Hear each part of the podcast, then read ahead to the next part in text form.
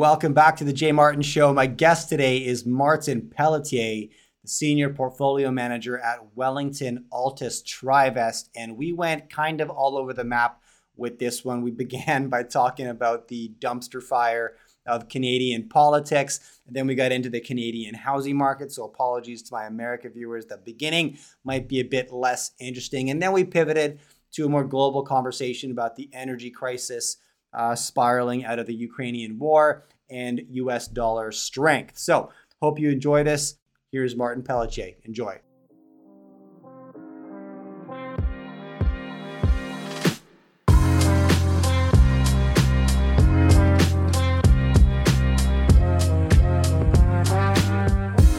What's up, guys? Welcome back to the Jay Martin Show, and I'm joined right now by Martin Pelletier. Mark, Martin, how you doing? Good. Look, there's a handful of different directions I want to go today. I want to get a sense of where you're allocating capital, how you're managing cash on behalf of your clients, what you're staying away from, just as important. But right before I hit record, we started talking about these, you know, civil divisions and civil unrest that we're seeing erupt really all over the world. Um, in your home province of Alberta, in Canada, uh, I mentioned I'd heard about a candidate that was running, who was running on the promise of some kind of a separatist ideology for Alberta. I mean countries loaded with energy, right? Um, it's not getting favorable treatment. And uh, I would imagine that message resonates with a ton of people. Um, so give me the breakdown, Martin, like what's going on right now? So we can start from the top down, a very high level uh, assumption. And there's a great book by Charles Goodhart talks about the, the great demographic reset. And what's happened is we've had deflationary pressures for years, for the greater part of the last 35 years, because we had uh, a readily available source of labor. And as a result, that excess supply put down pr- downward pressure on, on labor. And so we had deflationary uh, pressures overall. And as a result, you had a widening of the gap between the wealthier and the poor. Uh, quantitative easing and monetary policy has done nothing for Main Street and a lot for those on Wall Street with asset inflation. And so all of a sudden, you have a whole swath of individuals um, not getting paid to, to, the extent that they would like to get paid to, to and, and can't establish a life on their own that their parents, baby boomer parents did um, because housing pricing is, is too high. So as a result, you're getting a polarization politically uh, globally, uh, not just in Canada, but also in the US and Europe and other jurisdictions. Whereas the, the younger generation is saying, okay, um, I'm not happy about this and I'll swing votes from one extreme to the other. And then federally, you're seeing that with uh, Pierre Poilievre getting votes from Jagmeet Singh, which they're both on opposite ends of the spectrum. And so you have a whole class of younger people who are looking for some form of equality or just a chance to be able to get ahead. Looking at back, tying it back to Alberta, you have a situation where um, you have um, a province that has been generating a significant amount of revenue and taxes and royalties um, and, and being distributed throughout the country uh, uh, sharing the benefit from oil and gas. At the same time, you had um, an anti-oil development policy such as Bill C-69 from Trudeau, and uh, so you've got a lot of people who are not happy because that capital is no longer coming into the province, and we can't grow our energy. And so as a result, uh, we can't grow our economy um, other than you know keeping production flat and uh, and and you know not being able to take it beyond that. And so you have a, por- portion of the population that's not happy about that and trying to get more rights or a fair share, a better better deal for Alberta, not unlike what Quebec has done. And her name is Danielle Smith. Did I get that right? What yeah. would you give her in terms of odds? Is she resonating with the Albertan public? Is this message is it getting a positive response? That's a tough one. yeah. Um, I, I don't make bets on politics. Uh, you know, it's, it's, a, it's a really, I would think that the probability is probably higher for her to get in. Yeah. But there's also um, a large swath of individuals who have moved into the province from other jurisdictions like British Columbia and, and Ontario because our lifestyle and affordability is that much better. Um, you know, the average housing price here is four or five hundred thousand versus a million bucks in, in those other other areas. And so yeah you have a whole bunch of people that have moved over here with uh, their own political views, and so you know that may uh, support the NDP, for example, Rachel Notley. So um, a lot of a lot of uncertainties. Yeah, yeah, you're seeing that. Okay, I'm actually trying to lock up Pierre Poilievre for this show right now. So if anybody oh. watching knows that guy, got a few friends putting a bug in his ear, but um, I'm trying to get him on because I'd love to chat with that individual. Now, you mentioned something about like sort of up and coming generation um, and the wealth disparity. And, you know, I actually heard some conversations like this at a party I was at recently, and there were some super smart uh, and I guess how I would describe, you know, super competent, uh, but in the early 20s, um, having a conversation. And it was sort of along the lines of, you know, the, the, the, the game has been played already, right? We can't afford any of this stuff and we won't ever be able to looking at the direction prices are headed. So why would we try? You know, it's kind of this like if you're down 10, 10 nothing and it's the, you know, third period, like, yeah, you hit that sense of apathy where you're like, I can't, I can't even attempt to level the playing field here. So, you know, I'm just gonna, I'm gonna opt out, right? And we're seeing this like quiet quitting trend now. I don't know if you've been seeing this, right? And and various versions of, and I get it. Like if if you, you know, woke up and you start looking at the monopoly board and you can see that the disparity between yourself and whoever else is just like infinite, right? And you would maybe make the assumption that somebody had cheated or the rules were unfair. How did that person get so far ahead of me? Um, and you can kind of like understand their mentality a little bit. But how did, from your perspective, Martin, like how does that, how do you run that forward? What what occurs there? More more populist uprisings? Like what what do you think? So I, I I'm an optimist by nature, but also you know don't let that get out of control from being a real uh, from looking at things from a realistic standpoint. The facts. Sure. The facts are is that um, the U.S. economy is a powerhouse, and and it is dynamic, and it will change, and it will adapt like any other ecosystem. And so, for example, um, there's a whole swath of people, younger people, that are told you go to university, you get your degree, and you've got this great paying job, and you'll be able to start your life.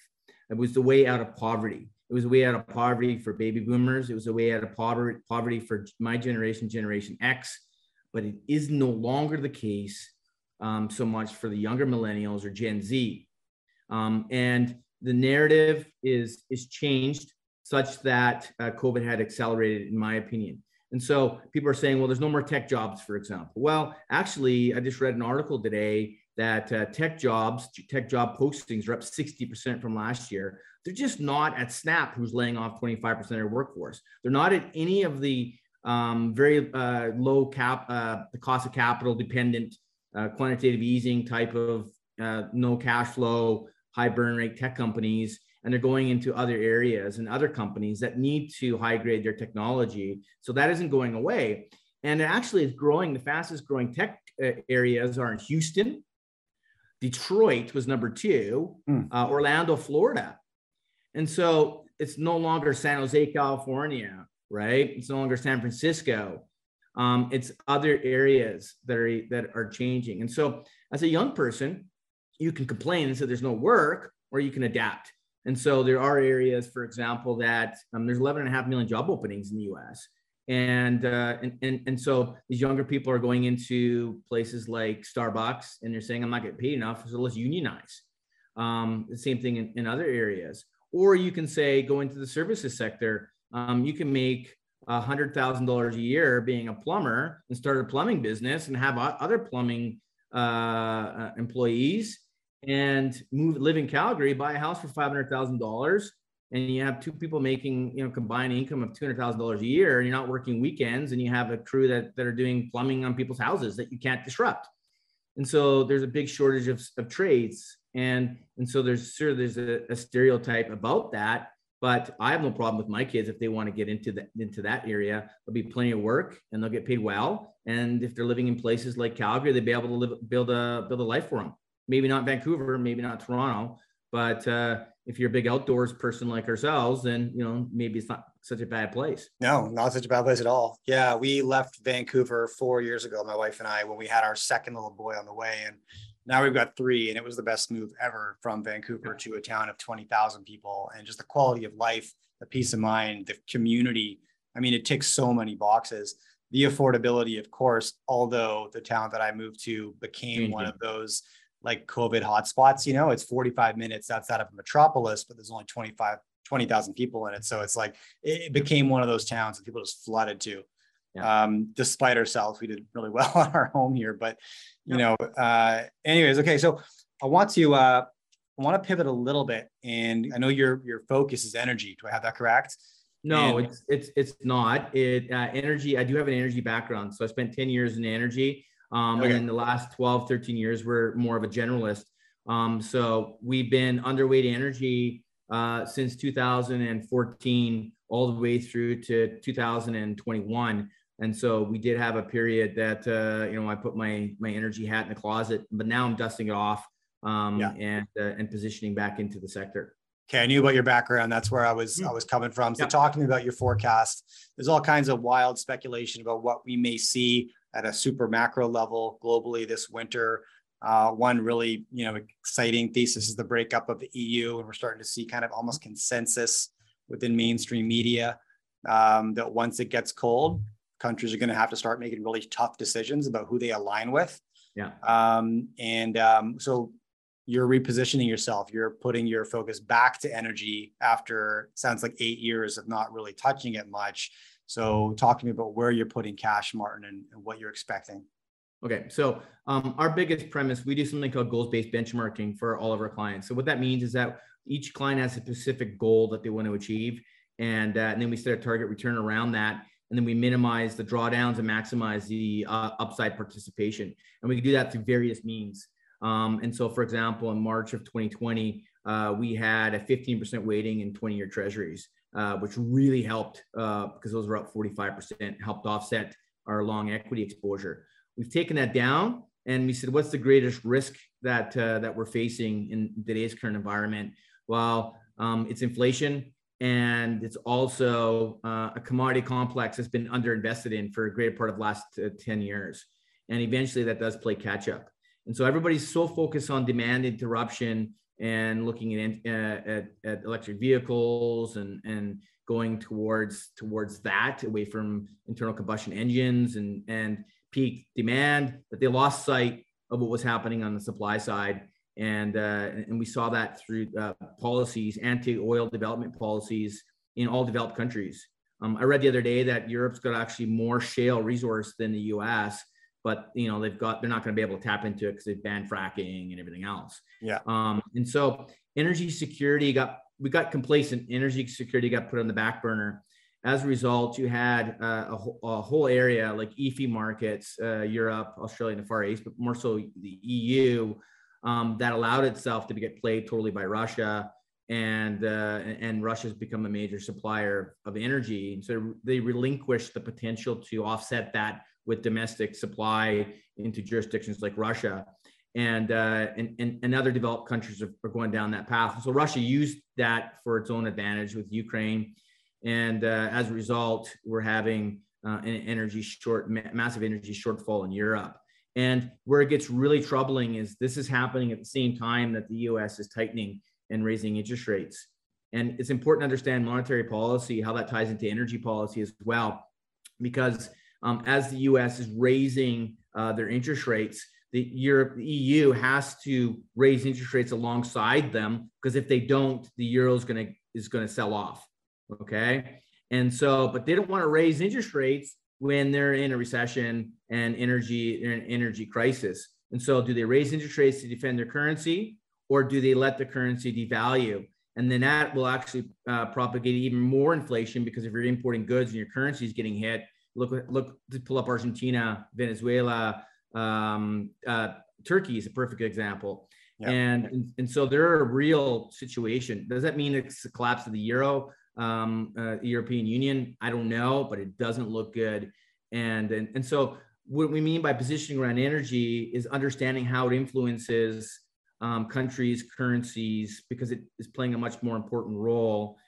And, and so as a result, we took our EAFE exposure, European exposure, down to almost 0%, um, which is quite a big call for a, a traditional conservative manager back in January. And it's the best, one of the best decisions we've ever made. At the other side, we've added in an inflation hedge because every 1% uh, rise in inflation, oil prices and gas prices go up by 8%. And uh, so you don't need much to add an inflation hedge. And so we added, uh, we took our energy position up to 10, 15%. And as a result, our, our conservative balanced portfolios are flat this year, maybe down a couple, like one or 2%. And everybody else, all of our peers are down 15, 16%. And so that goes back to our goals based benchmark is how can we protect against drawdowns, which we did this year. And then now it's like, how do we make money on the recovery? Okay. And outside of energy, any other inflation hedges, Martin, that you focus on or hold in the portfolio? Well, yeah. So you have to be careful about your duration exposure. And so what we mean by that is managing duration risk, and not, not just in, and duration risk is interest rate sensitivity.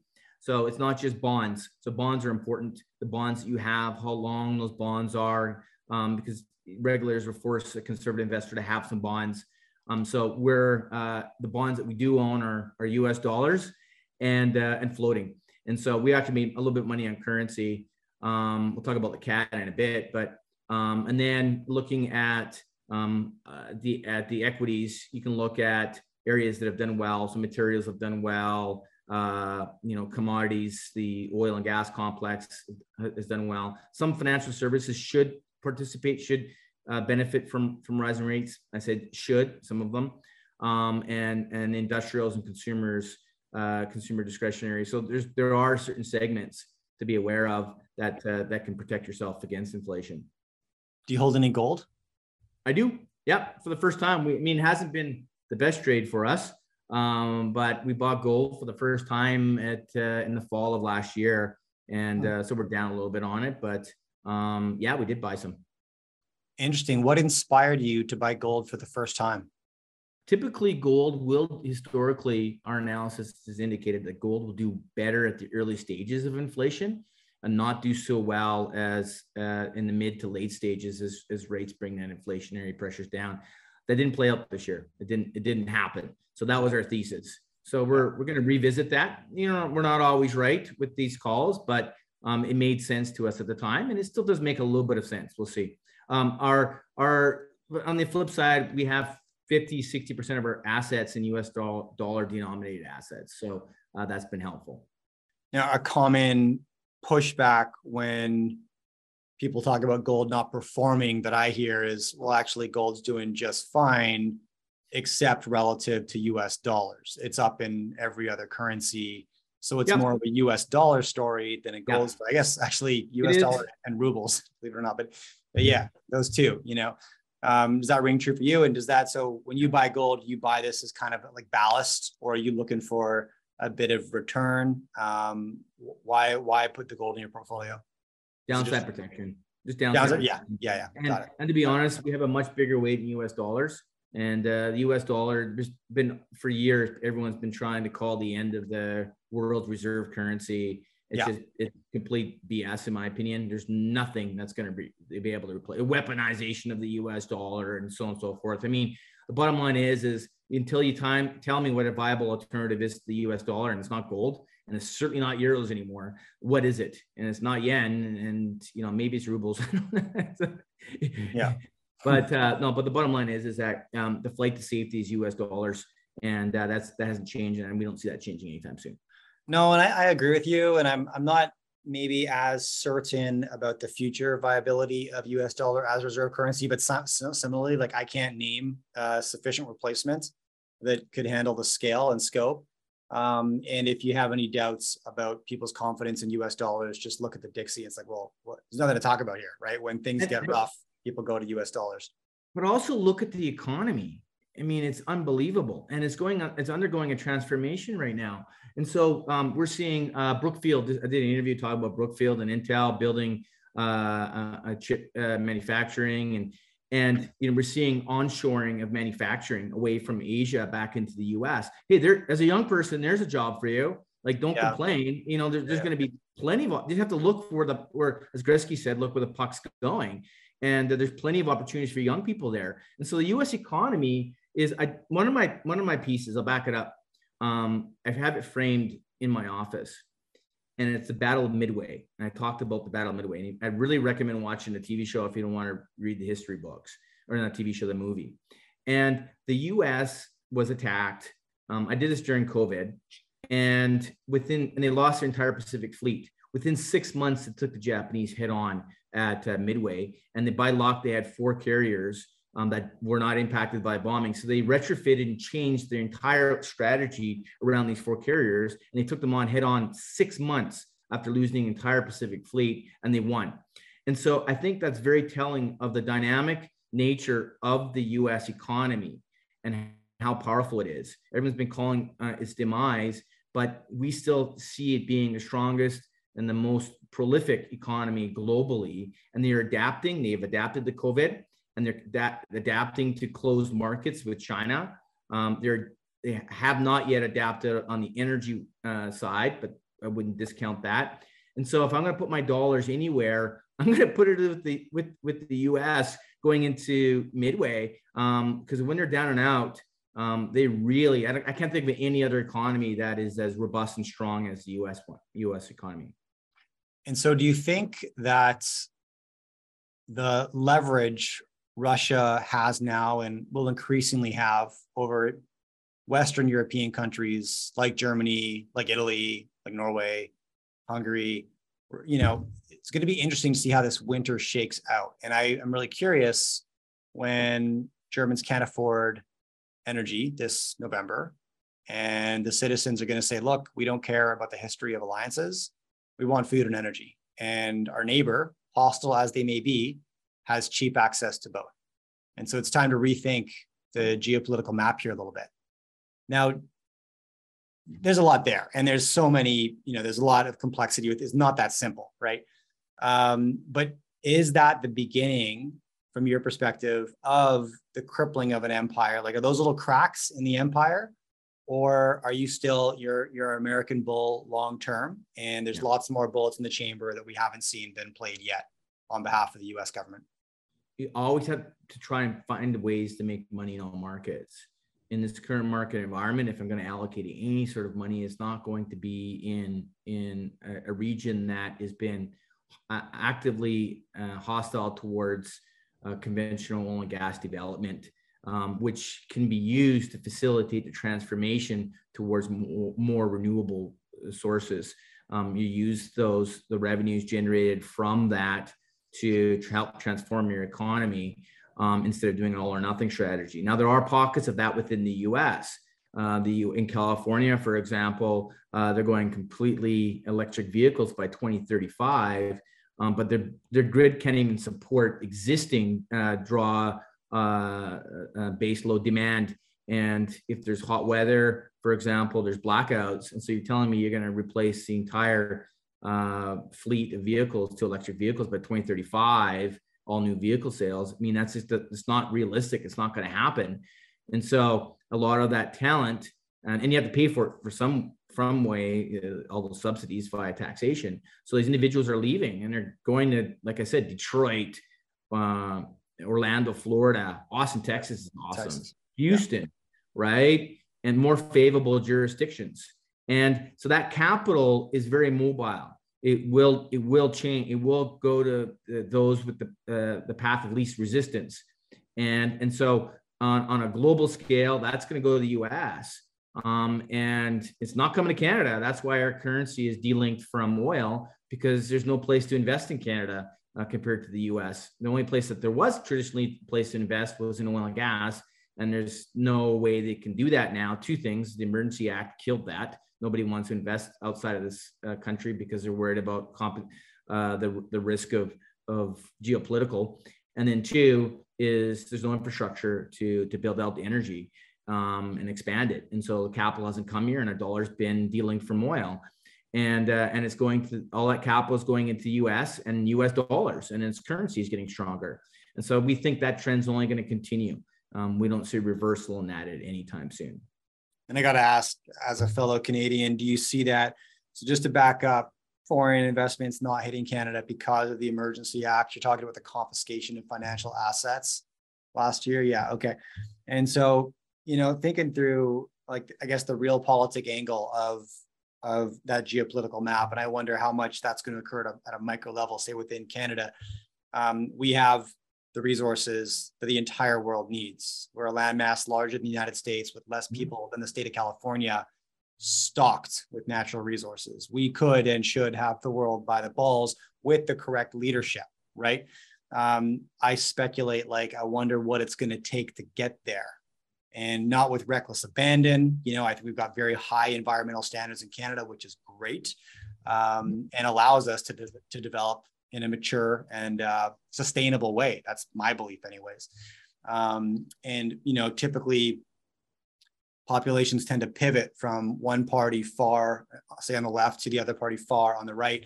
And I think that the population is getting quite exhausted with Trudeau right now. That would be my thoughts.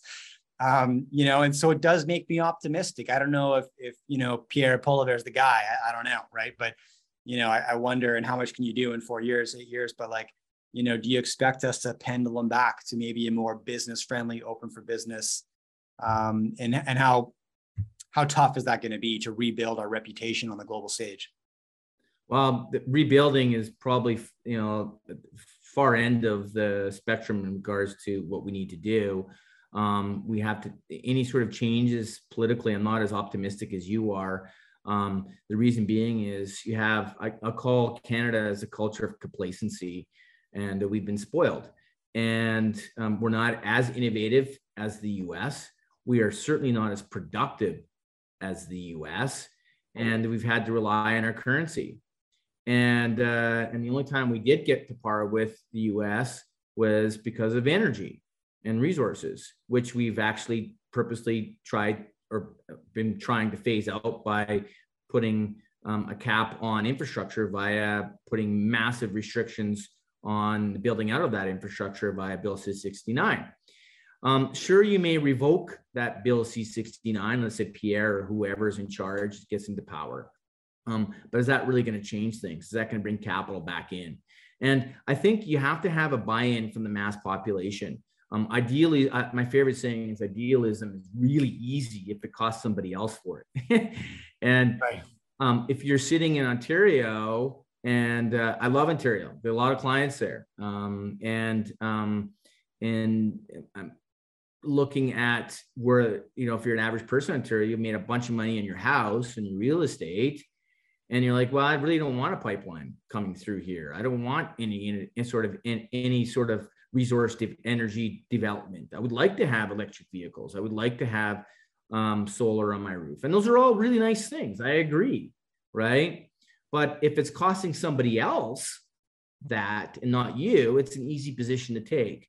So Europe is is where I'm keeping a close eye on um, because there still are protests um, against resource development in in those areas. They are putting in anti-fertilizer policy in in Holland, for example, which can impact food.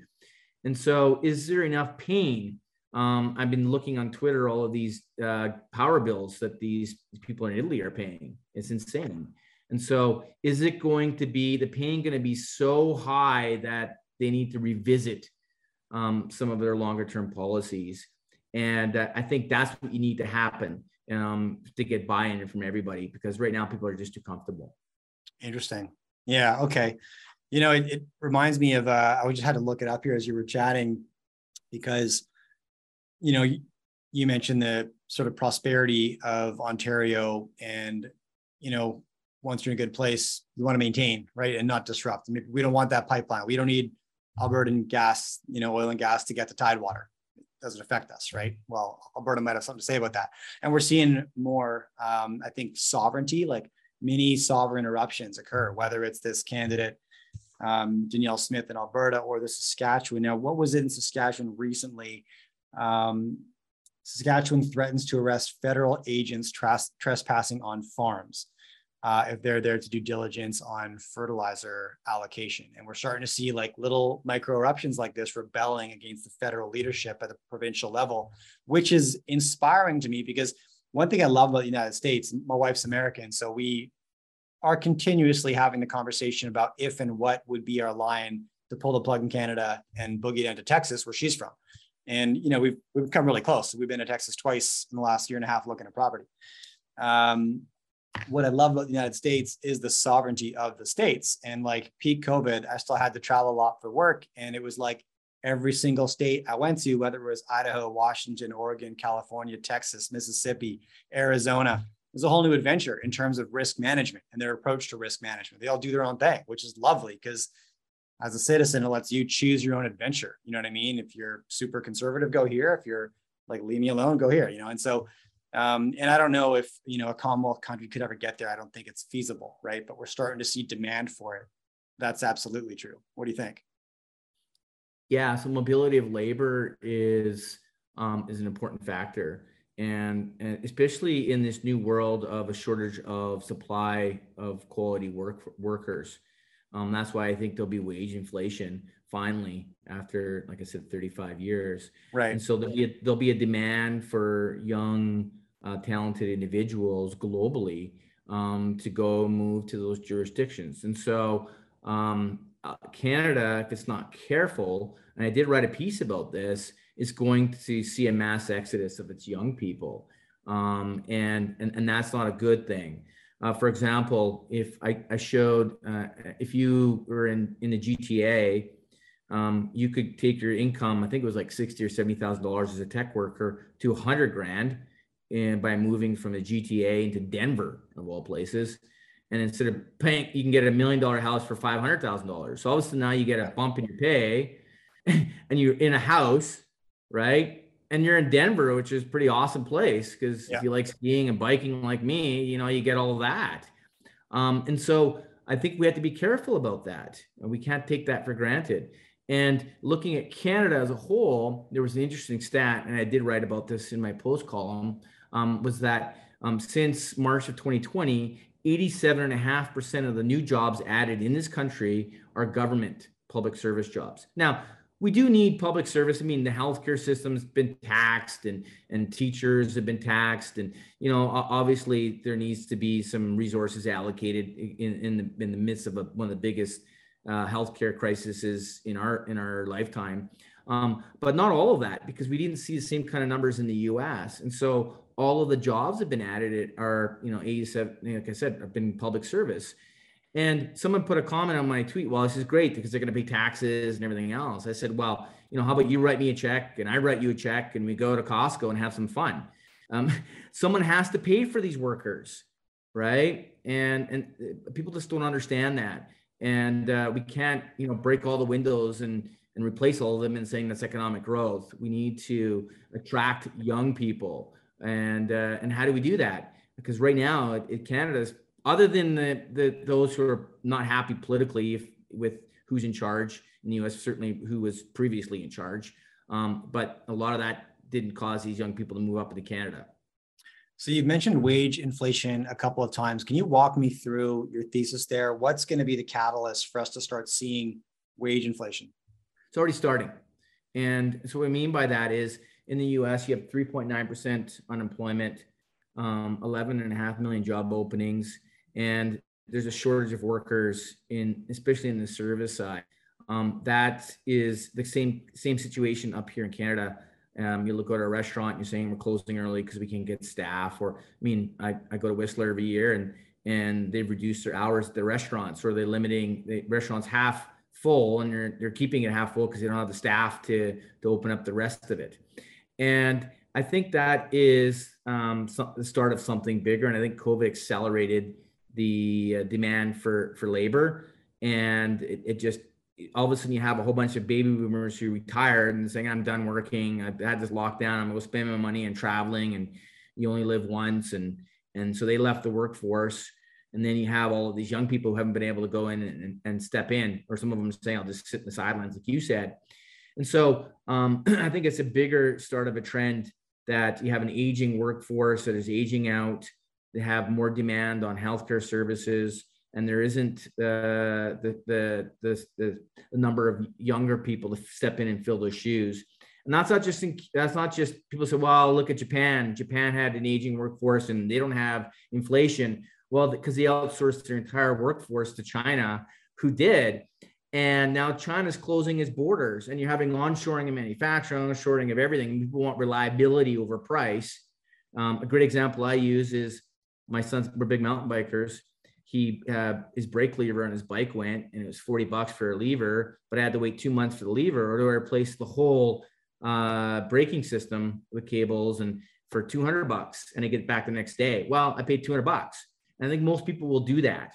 And, and so China's closing its doors. The pay disparity between uh, China and the US has narrowed significantly. It went from 25 down to five. And, and so now you don't have that as an option anymore. So I, I think the, the younger person will have a lot more pricing power than they've ever had before on wages. And they're going to demand it because um, the cost of living has gone up because of energy and everything else. And, uh, and so I think this is going to accelerate that, that whole process. And you think that occurs in time? So you know we're going to see inflation therefore and wage inflation and necessity goods inflation right? I mean you're you're yeah. bullish in energy because the price is going to go up right? It's already becoming quite unaffordable for many people and this winter that'll probably increase even more. And you know we, we saw significant inflation six months ago begin to emerge or really get strong but there was like discretionary spending inflation and then necessity spending inflation and the discretionary yeah spending inflation seems to have come down a little yeah. bit, right? Yeah. You know, the used, used, car market, for example, like it was the hottest chart in the world six months ago. Yeah. And that's come down. But the necessities they're they've maintained. And I would speculate food and energy probably going to keep going up. Um, well, I would, I would say there's more commodity volatility. And so uh, I think lumber is a great chart because it, you know, it crashed and went back up again, crashed, went back up again. And I think we're going to see a lot of that uh, that volatility as people try and figure out how much of it is going to be sticky and how much of it isn't. And that creates that's only going to make the situation worse because um, if you're a producer in any of those areas and your commodity underlying your price taker and your underlying commodities, you know, one day up X amount and down X amount, and we're getting four percent daily swings in it.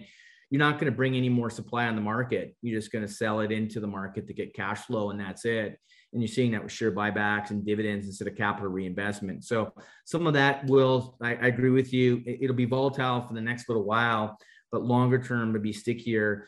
Other segments, like you mentioned, are coming down. So you brought up a good point. So I'm I'm a believer that uh, we're going to hike and hold, and um, I think we're going to see inflation around four percent, not eight and a half or nine or whatever that number. Know, it's, going to come back down four percent, and uh, we're going to see you know, wages uh, support that, and and commodity prices support that, and you know, interest rates um, at three and a half percent, um, four percent, and I don't think that's a bad thing.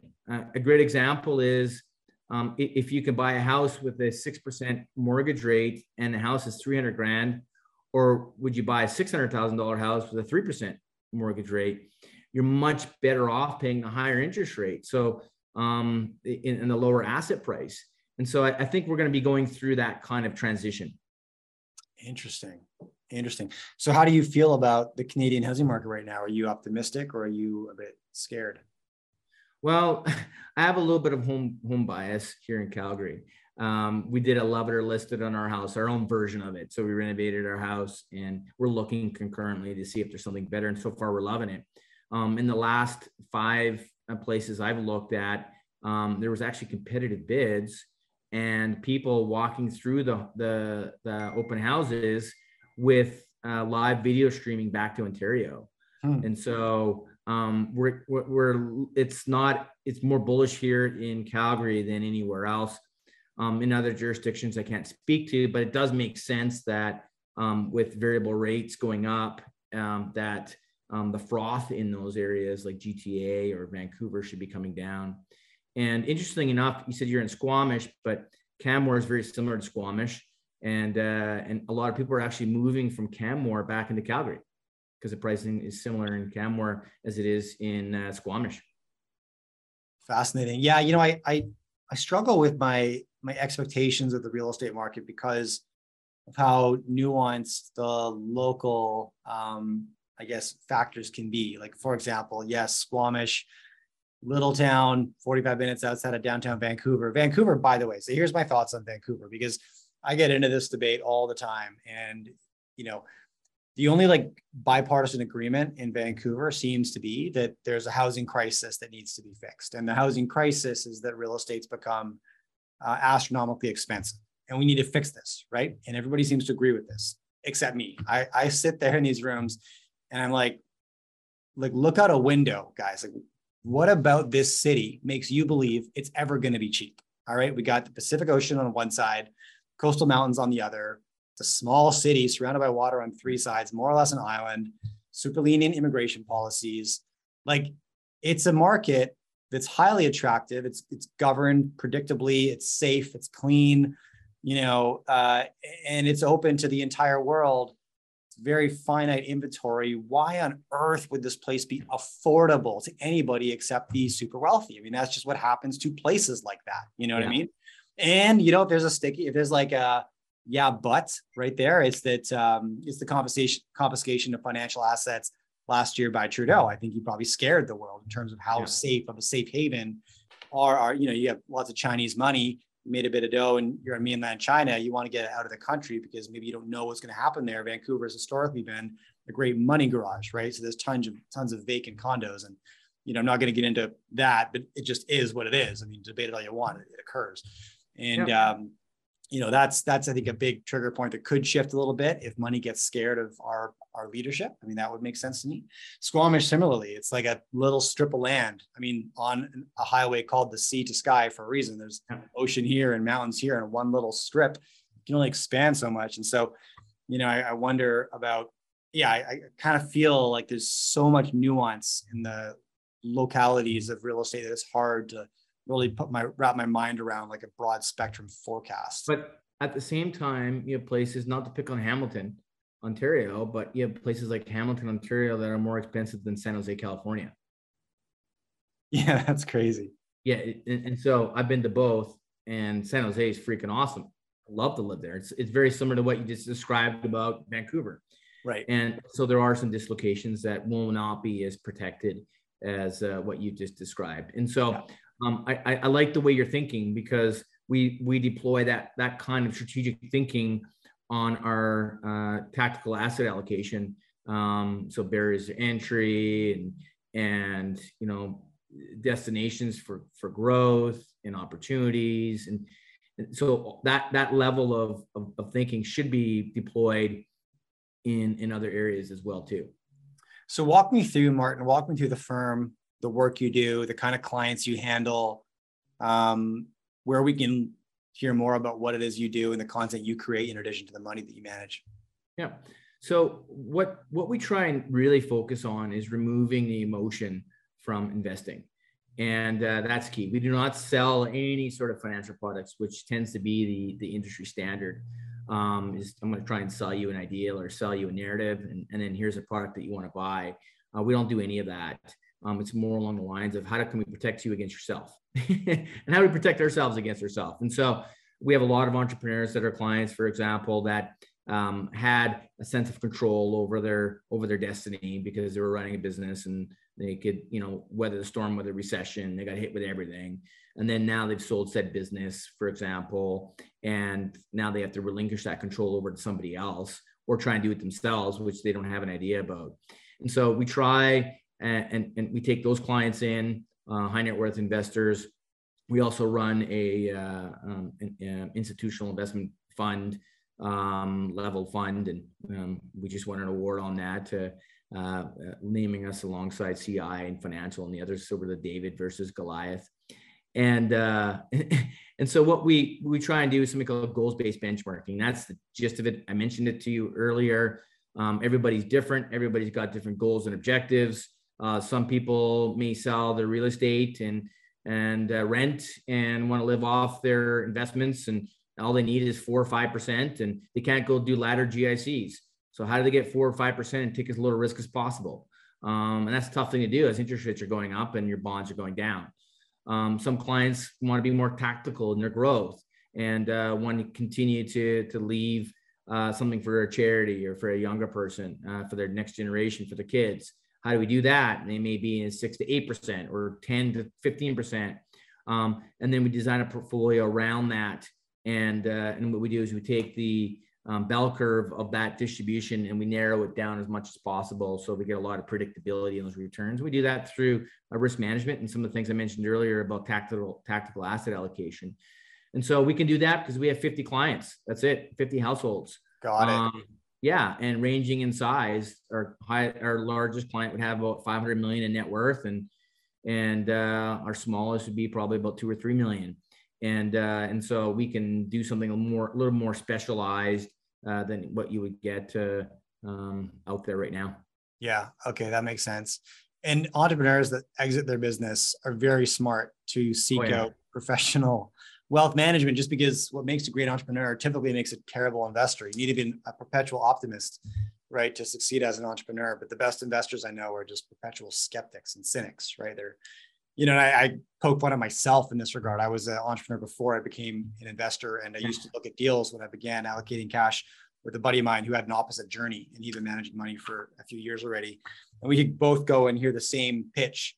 Yeah. He would leave and say, not a chance because of one, two, and three. And I would yeah. leave saying, this could be great. All they have to do is fix one, two, and three. And we're looking at yeah. the same thing, right?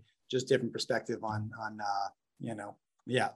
So, um, okay, very cool. And, um, and if people want to read what you're writing, Martin, where should I send them?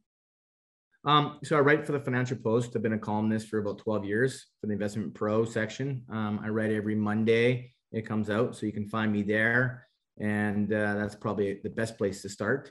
And, uh, and then you can you know just Google and and you find me in various interviews such as uh, as this one. All right, awesome. Look, Martin, appreciate your time. Thanks for coming on. You betcha. Thanks for having me. If you enjoy my content, do me a favor follow or subscribe to this podcast, drop me a rating and a review, and share this with a friend. All of these things allow me to get bigger and better guests on the show. Now you can catch me all over social media at jmartinbc. Thanks for tuning in.